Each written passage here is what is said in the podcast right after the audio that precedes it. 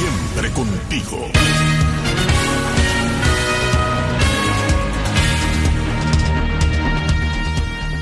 Consterna a la población habanera el creciente consumo de drogas entre la juventud. Insta al presidente de Argentina, Javier Milei, a no dejar avanzar el socialismo en el mundo. Persiste la emigración de venezolanos que huyen de la crisis de su país. Prosiguen los esfuerzos para liberar a rehenes israelíes que aún permanecen en Gaza.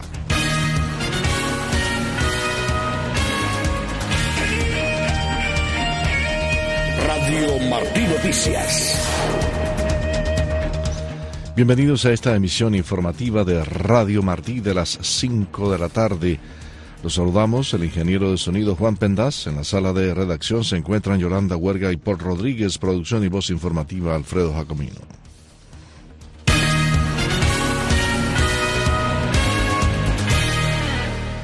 Consterna a la población habanera el creciente consumo de drogas entre la población, entre la juventud cubana. Tomás Cardoso amplía esta información.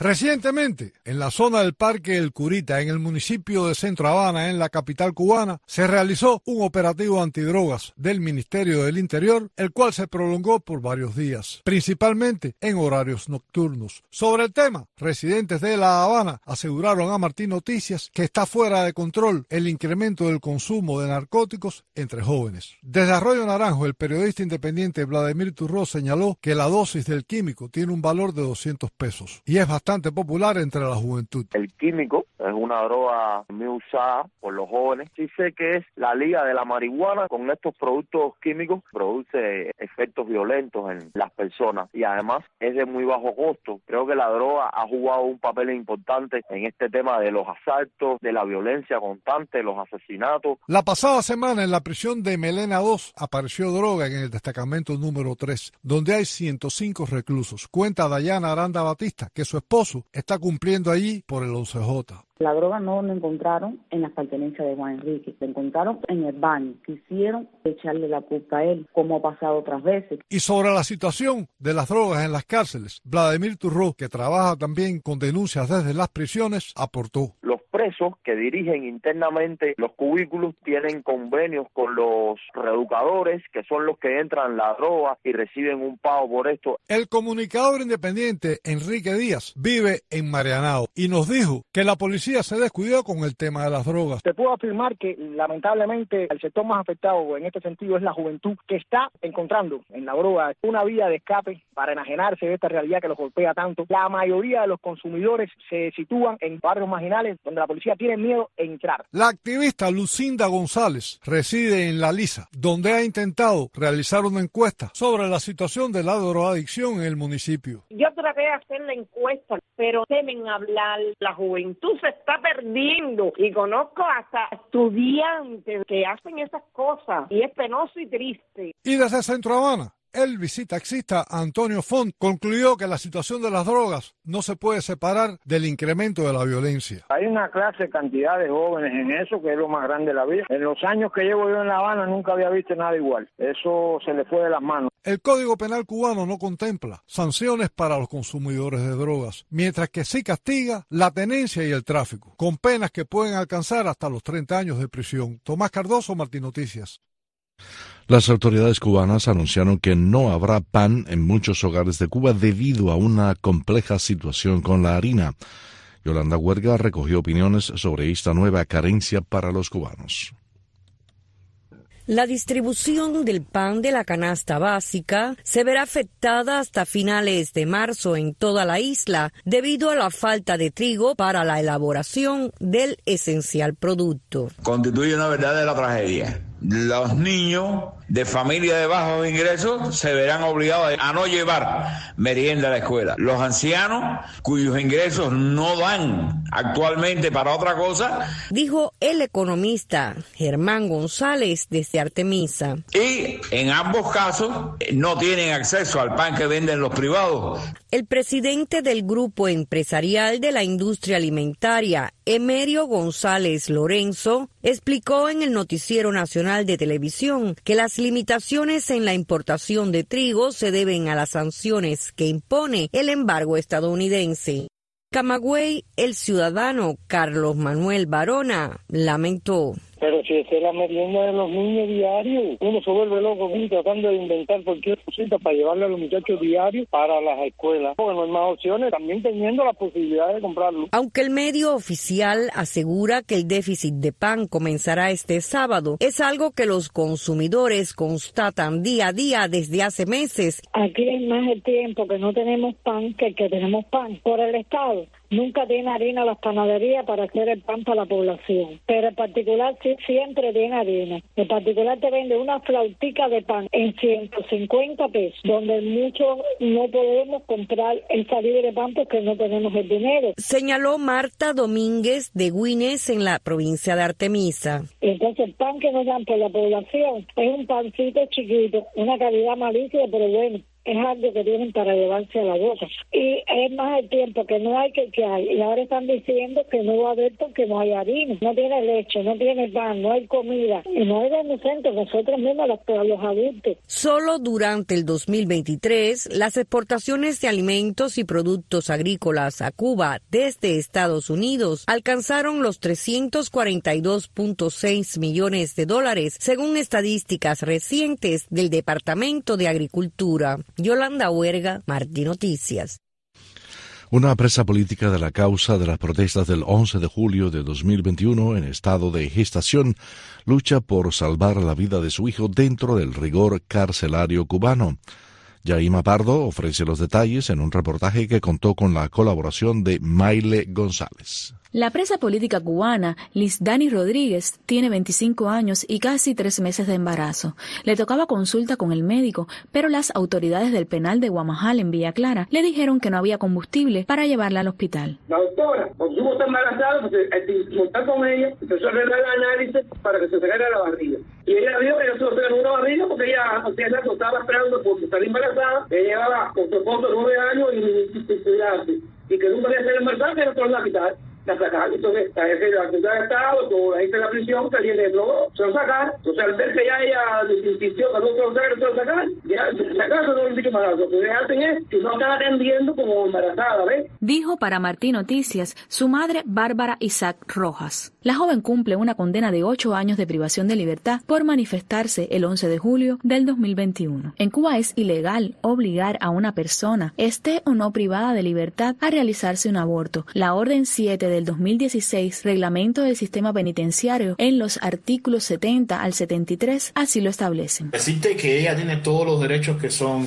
que son inherentes a cualquier persona, derecho a la vida, derecho a la integridad física, derecho al acceso a la salud pública, o sea, todos estos derechos, digamos, eh, derechos humanos, ¿no? Que cualquier persona puede disfrutar en libertad ella también lo tiene mientras está en el régimen penitenciario, es decir, mientras está recluida. Explicó a Martín Noticias Raudiel Peña Barrios, abogado del Servicio de Asesoría Legal Cubalex. Prisoners Defenders entregó la relatoría del caso de Liz Dani al alto comisionado para los derechos humanos de Naciones Unidas. Está sometida a privación de comida, agua, medicamentos y tratamiento médico, mientras no para de tener náuseas y vomitar, al tiempo que la instan a abortar. Es llevar a una mujer y su cuerpo a un punto en el que se pueda provocar la muerte del bebé y también un problema para ella de salud grave. Objetivo del régimen que está lejos de nuestra comprensión, pero que no supone más que otro tipo de tortura sobre la mujer y un asesinato de Estado sobre el bebé. Comentó a nuestra redacción Javier Larrondo, director de la organización. A finales de enero, la plataforma feminista Yo si te creo en Cuba denunció en redes sociales el caso de la joven y exigió a las autoridades a que cumplan las atenciones contempladas en el programa materno-infantil a partir de las 10 semanas de gestación. Maile González y Yaima Pardo para Martín Noticias.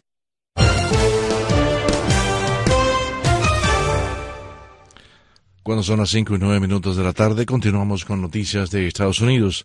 El presidente Joe Biden y el expresidente Donald Trump visitarán la frontera entre Estados Unidos y México el mismo día de esta semana, destacando cómo la inmigración ilegal se ha convertido en uno de los temas más importantes mientras miran hacia una probable revancha de las elecciones generales en noviembre. Nuestra corresponsal en Washington, Michelle Sagué, informa. El presidente Biden viajará a Brownsville, Texas, el jueves para reunirse con agentes de la patrulla fronteriza, autoridades policiales y líderes locales, dijo la vocera de la Casa Blanca, Karine Jean-Pierre, a bordo del avión presidencial. Dice que el presidente Biden discutirá la urgente necesidad de aprobar el acuerdo bipartidista de seguridad fronteriza del Senado, el conjunto de reformas más duro y justo para asegurar la frontera en décadas. Dice que el presidente reiterará sus llamados a los republicanos del Congreso para que dejen de jugar a la política y que proporcionen los fondos necesarios para agentes adicionales de la patrulla fronteriza, más oficiales de asilo, tecnología de detección de fentanilo y más. A una pregunta sobre si el presidente haría algún anuncio, la portavoz dijo solamente que no tenía detalles para compartir. El mismo día, el expresidente republicano Donald Trump, que ha sido muy crítico con la política fronteriza de su sucesor demócrata y el número de inmigrantes ilegales que cruzan a Estados Unidos, visitará Eagle Pass en Texas, según dijo un asistente de campaña de Trump a varias agencias de prensa. Trump está cerca de asegurar la nominación presidencial republicana después de una serie de victorias en varias primarias. Trump ahora está centrando sus ataques en Biden y las encuestas muestran que Biden es vulnerable por el tema de la inmigración ilegal. Desde Washington para Martín Noticias les habló Michelle Sagué. Durante su participación en la conferencia de acción política conservadora realizada cerca de Washington, D.C., el presidente de Argentina, Javier Milei, instó a todos a no dejar avanzar el socialismo en el mundo. La agencia francesa de prensa informa. El presidente ultraliberal de Argentina, Javier Milei, pidió a conservadores de Estados Unidos no dejar avanzar el socialismo. La declaración ocurrió el sábado durante su participación en la Conferencia de Acción Política Conservadora, CEPAC, realizada cerca de Washington. No dejen avanzar el socialismo. Don't let socialism advance. No avalen la regulación. Don't endorse regulation. No avalen la idea de los fallos de mercado. Don't endorse the idea of market failure. No permitan el avance de la agenda asesina. Don't allow the advance of the murderous agenda. Y no se dejen llevar por los cantos de sirena de la justicia social. Milley se encontró con el expresidente republicano Donald Trump y parafraseó su lema más conocido, diciendo, haremos a Argentina grande de nuevo. Poco después de asumir el poder, Milley dictó un megadecreto que modifica centenares de leyes para revertir la crisis económica en Argentina. Entre sus primeras medidas, devaluó el peso un 50%, liberalizó los precios y reflotó un programa crediticio de 44 mil millones de dólares con el FMI. Sus medidas golpean los bolsillos de la población, especialmente de los más pobres, ya afectados por la inflación anualizada de 211%. La pobreza subió a más de 50% en Argentina. La subdirectora del FMI, Le recomendó garantizar la asistencia social para que sus medidas no recaigan totalmente en los grupos más pobres en Argentina, según declaraciones al diario La Nación. El expresidente de Estados Unidos, Donald Trump, logró una holgada victoria en las elecciones primarias en Carolina del Sur, pero su rival en el Partido Republicano, la ex gobernadora Nikki Haley, dijo que se mantiene en la contienda. Gustavo Cherkis tiene el reporte. Tras el triunfo del expresidente Donald Trump en las primarias de Carolina del Sur el sábado sobre la exgobernadora de ese estado, Nikki Haley, el camino hacia la nominación parece estar cada vez más seguro para el aspirante republicano. Fue una victoria rápida, más rápida de lo que habíamos anticipado y más fácil de lo que habíamos pautado. Por su parte, la ex embajadora ante la ONU y única rival política de Trump en las primarias, Nikki Haley, dijo que no le molestaban los respaldos que recibió Trump, aunque sus asociados han hablado de una sensación de traición porque algunos aliados de alto perfil la abandonaron. Sin embargo, tras la derrota del sábado, advirtió. No abandonaré esta contienda y seguiré luchando cuando la mayoría de los estadounidenses desapruebe tanto a Donald Trump como a Joe Biden.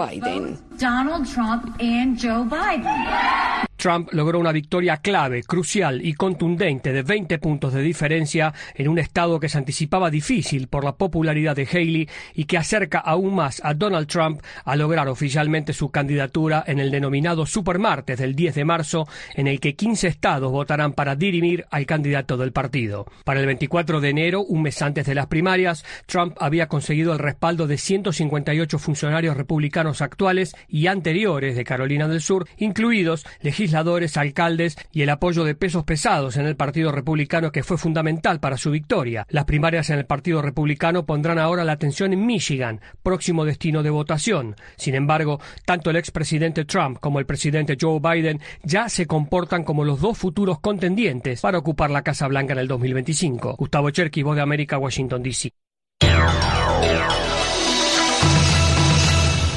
5.15 minutos de la tarde. Continuamos ahora con más noticias. La emigración de venezolanos persiste en medio de una crisis y una compleja coyuntura en Venezuela. Carolina Alcalde reporta desde Caracas. La falta de oportunidades laborales que garanticen salarios dignos, la situación económica, la inseguridad, la crisis en los servicios hospitalarios y las dificultades para costear los alimentos continúan siendo las principales causas de la migración de venezolanos, de acuerdo a encuestas de la Organización Internacional para las Migraciones. En ese sentido, Ligia Bolívar, investigadora asociada al Centro de Derechos Humanos de la Universidad Católica Andrés Bello, sostiene que aunque en el caso de Venezuela se puede hablar de flujos mixtos, las motivaciones de las personas para abandonar el país se inscriben mayoritariamente en la categoría de personas con necesidad de protección internacional y presenta algunas recomendaciones. La mayor cantidad de personas son eh, personas con necesidad de protección internacional y así deberían ser tratadas. Trato de adaptarse a este perfil. También es necesario flexibilizar requisitos para una verdadera integración, tomando en cuenta que estas personas salen sin documentos y sin pues, expectativas de poder tener acceso a ellos. Tulio Hernández, sociólogo especializado en temas de cultura y comunicación, se refirió a los estigmas universales respecto a la relación de los migrantes y la necesidad de llevar a cabo un trabajo de formación educativa para el tratamiento democrático, inclusivo y apegado a los derechos de la información sobre los migrantes. No va a haber una actitud diferente de los medios y no solo de los medios, de las redes, sí nos hace un trabajo sólido de educación para, para, la, para la convivencia. De acuerdo con la más reciente actualización de la Plataforma de Coordinación Interagencial para Refugiados y Migrantes, existen más de 7.700.000 venezolanos migrantes y refugiados en el mundo, pero el gobierno del presidente Nicolás Maduro solo reconoce unos 2.5 millones y ha denunciado la politización de los organismos internacionales de migración. Carolina Alcalde, Voz de América, Caracas. Pasamos a Colombia, donde un grupo de militares fueron agredidos y expulsados, expulsados por pobladores de un municipio del departamento del Cauca mientras efectuaban labores de seguridad. El ejército cree que las disidencias de la FARC habrían instrumentalizado a la comunidad para cometer el ataque. Desde Bogotá, Federico Fulleda con los detalles. El comandante de la Brigada Militar en el Cauca, sur de Colombia, general Federico Mejía, acusó a la guerrilla urbana de las FARC, infiltrada en la población del municipio de Caloto, de agredir a los soldados con botellas y piedra para obligarlos a salir de la región donde realizaban acciones contra cultivadores de coca y productores de cocaína. En su denuncia, el general dijo: Estamos enfrente de lo que es la típica instrumentalización que ha adoptado las estructuras pertenecientes al Estado Mayor Central de las FARC. Este momento tenemos 12 soldados que fueron violentados, heridos y tres suboficiales que afortunadamente no corren y no revisten ni peligro. Pero aquí detrás de esta instrumentalización lo que tenemos que entender y conocer es que están, están detrás de todo esto las amenazas, las multas, el desterro y en último caso los jefes de las Fuerzas Armadas han recibido la orden del presidente, el exguerrillero socialista Gustavo Petro, de no responder a las agresiones verbales ni físicas de civiles en municipios que son territorio indígena donde se cultiva la coca. Desde Bogotá, Federico Fulleda, Martín Noticias. Esfuerzos de alto nivel se desarrollan en diversos escenarios para lograr la liberación de los rehenes que aún permanecen en Gaza y un cese el fuego en la región. Desde la Voz de América en Washington DC informa Yoconda Tapia. Miles de personas se unieron a lo que se ha convertido en una manifestación semanal en Tel Aviv exigiendo la liberación inmediata de los rehenes que jamás aún mantiene desde su ataque del 7 de octubre contra Israel. La policía dispersó con cañones de agua una contraprotesta en la que los manifestantes portaban carteles culpando al primer ministro Netanyahu por el ataque de octubre. Estados Unidos, en tanto, continúa con sus esfuerzos para evitar el ataque a Rafa y el asesor de seguridad nacional Jake Sullivan dijo en el programa Meet the Press de NBC. Estamos hablando de más de un millón de personas que han sido empujadas a este pequeño espacio en Gaza debido a operaciones militares en otros lugares. También es la zona por donde llega toda la asistencia humanitaria a Gaza para servir a toda la zona, por lo que hemos sido claros en que no creemos que una operación militar importante deba llevarse a cabo en Rafah, a menos que haya un plan claro y ejecutable para proteger a esos civiles, llevándolos a un lugar seguro y alimentándolos, vistiéndolos y albergándolos. Nuevo material desarrollado por una universidad de Londres para la aplicación del bagazo de caña es una respuesta ecológica a los desafíos de la construcción moderna. Danilo Fuentes Cortés amplía.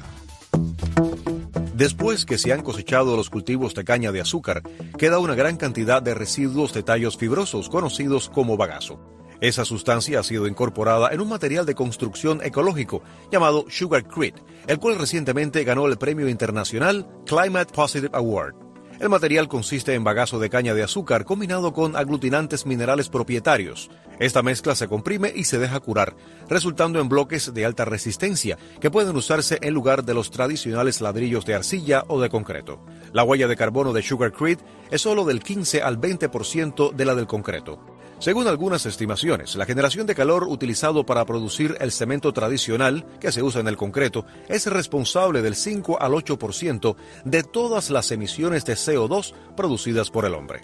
Sugarcrete ya ha sido demostrado en prototipos de losas de piso modulares, en las cuales las cargas se distribuyen a lo largo de la estructura mediante conexiones entre bloques entrelazados. Aunque se utilizan algunos refuerzos de acero, las losas de Sugarcrete utilizan hasta un 90% menos de acero que las losas hechas de concreto, las cuales son más propensas a agrietarse bajo presión. Se realizarán más investigaciones para examinar más de cerca la durabilidad del material, sus propiedades acústicas y características estructurales.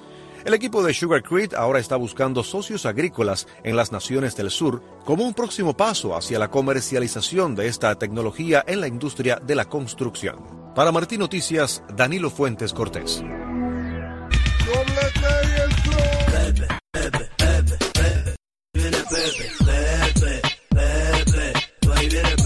El Pepe.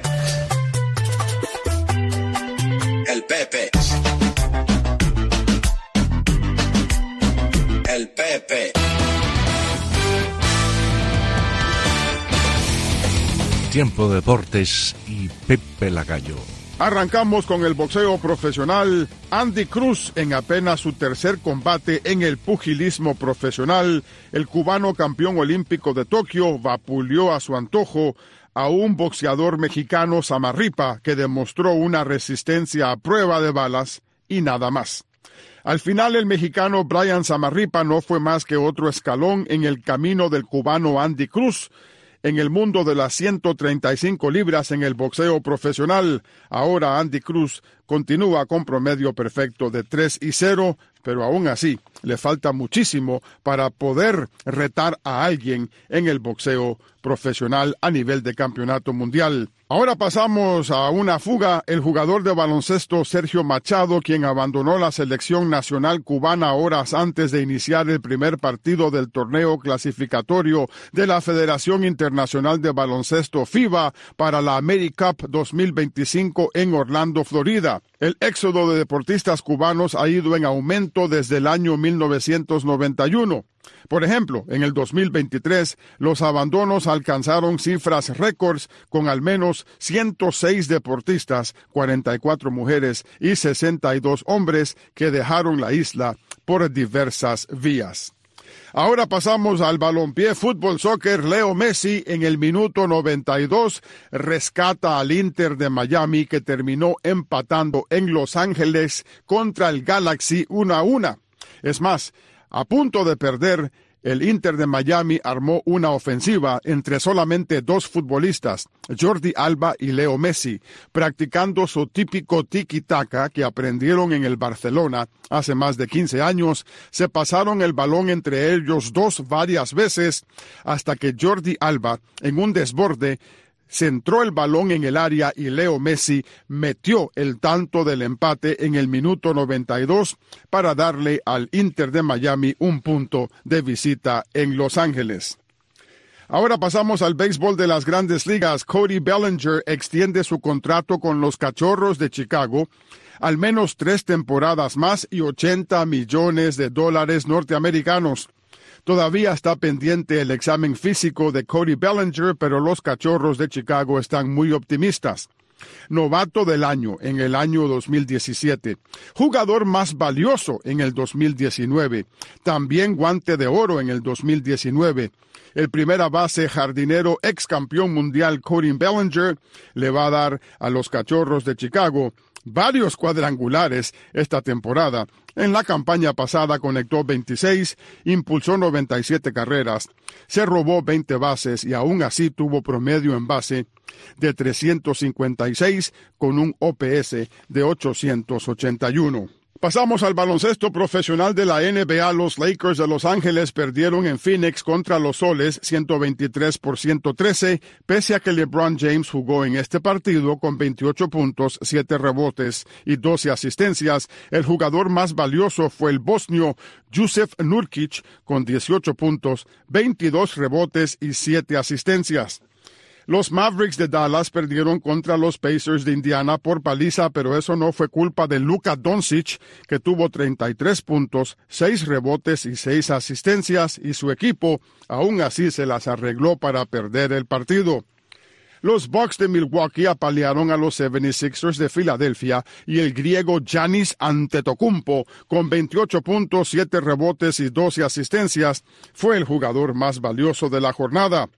Mientras tanto, Nikola Vucevic, con sus 22 puntos, 13 rebotes y 6 asistencias, el Chicago Bulls derrotó a los Pelícanos 114 por 106.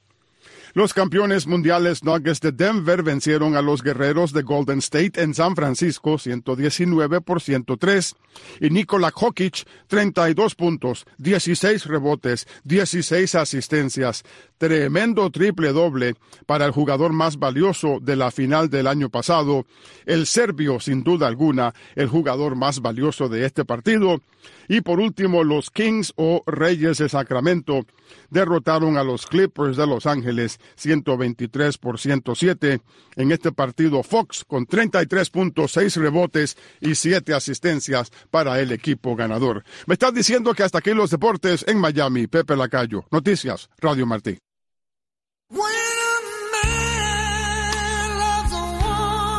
Claro que bailamos con Michael Bolton y bailamos mucho. Y la melodía de sus baladas aún retumba en nuestros oídos porque era obligatorio escucharlo entre los 80 y 90. Y como está de cumpleaños hoy porque nació el 26 de febrero de 1953, queremos que siga cantando como de costumbre. Ha vendido más de 70 millones de discos durante su carrera y sabía que quería ser músico desde pequeño, pues su primer contrato discográfico lo hizo con solo 16 años. No solo canta sus canciones, sino que ha compuesto para artistas de primera talla como Laura Branigan, Kenny G, Barbara Streisand, Kiss, Kenny Rogers, Patti LaBelle y un largo etcétera. De joven llevaba el pelo largo, de adulto lleva el pelo corto. De siempre, el talento a cuestas.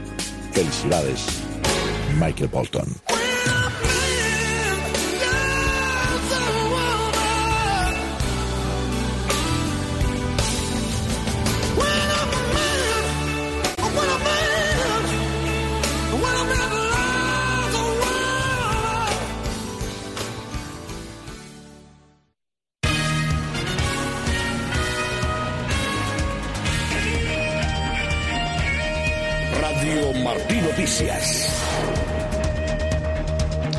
Y hasta aquí esta emisión informativa de Radio Martí de las 5 de la tarde.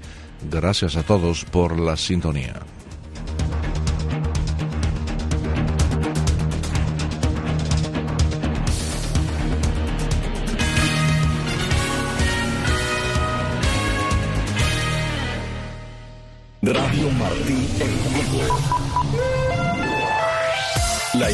Información para Cuba, balanceada y sin censura, las 24 horas del día en nuestra aplicación Martí Noticias, la solución interactiva para tu tablet o móvil, Android o iPhone. Radio Martí, siempre contigo.